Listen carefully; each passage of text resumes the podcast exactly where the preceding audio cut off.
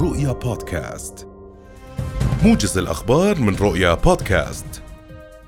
رجح مصدر حكومي أن تعقد الحكومة اليوم مؤتمرا صحفيا للإعلان عن نتائج التحقيق في حادثة سقوط خزان غاز الكلورين في العقبة. هذا وواصلت النيابة العامة إجراءات الاستدلال والتحقيق في القضية والتي بدأت بها منذ وقوع الحادثة الاثنين الماضي حيث أن الإجراءات للتحقيق ومخرجتها في مراحلها الأخيرة.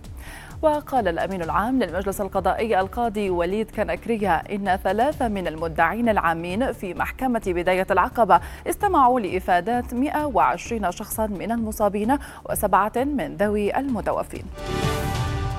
قال مدير مرصد الزلازل الأردني غسان سويدان إن عدد الزلازل المحلية التي سجلت خلال العام الماضي تراوحت بين 60 إلى 70 زلزالا داخل الحدود الأردنية وتباينت قوتها من ملموسة إلى متوسطة. وأوضح السويدان في حديث لرؤيا أن الأردن مستقر زلزاليا وأن الزلازل الموجودة لا تؤثر على البنية التحتية مبينا أن الأردن رصد الزلزال الذي ضرب إيران وأفغانستان مؤخرا عبر أجهزة المرصد مشيرا إلى أن مثل هذه الزلازل لا تؤثر على الأردن لأنه لا يرتبط جيولوجيا مع تلك البلدان.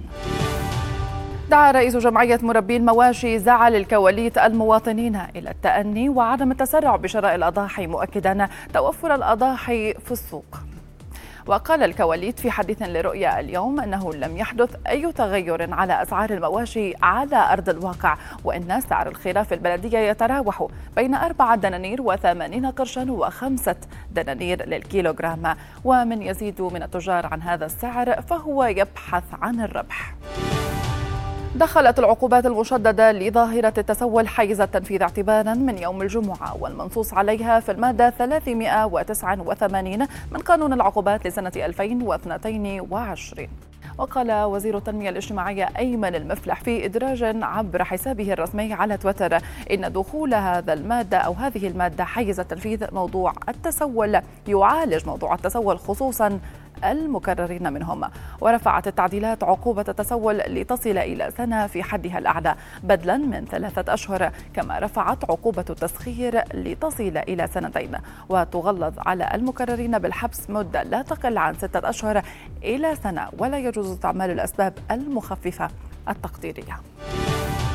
أعلن جيش الاحتلال الإسرائيلي اعتراض ثلاث طائرات مسيرة تابعة لحزب الله كانت متجهة إلى منطقة حقول الغاز في مياه المتوسط فيما تشهد التوترات بين تل أبيب وبيروت تجددا في الأسابيع الأخيرة. من جانبه قال حزب الله اللبناني في بيان مقتضب إن مجموعة الشهيدين جميل سكاف ومهدي ياغي أطلقت ثلاث مسيرات غير مسلحة ومن أحجام مختلفة باتجاه المنطقة المتنازع عليها عند حقل كاريش للقيام بمهام استطلاعية وقد أنجزت المهمة المطلوبة من دون تقديم تفاصيل إضافية والإشارة إلى اعتراض الاحتلال الإسرائيلي الطائرات المسيرة.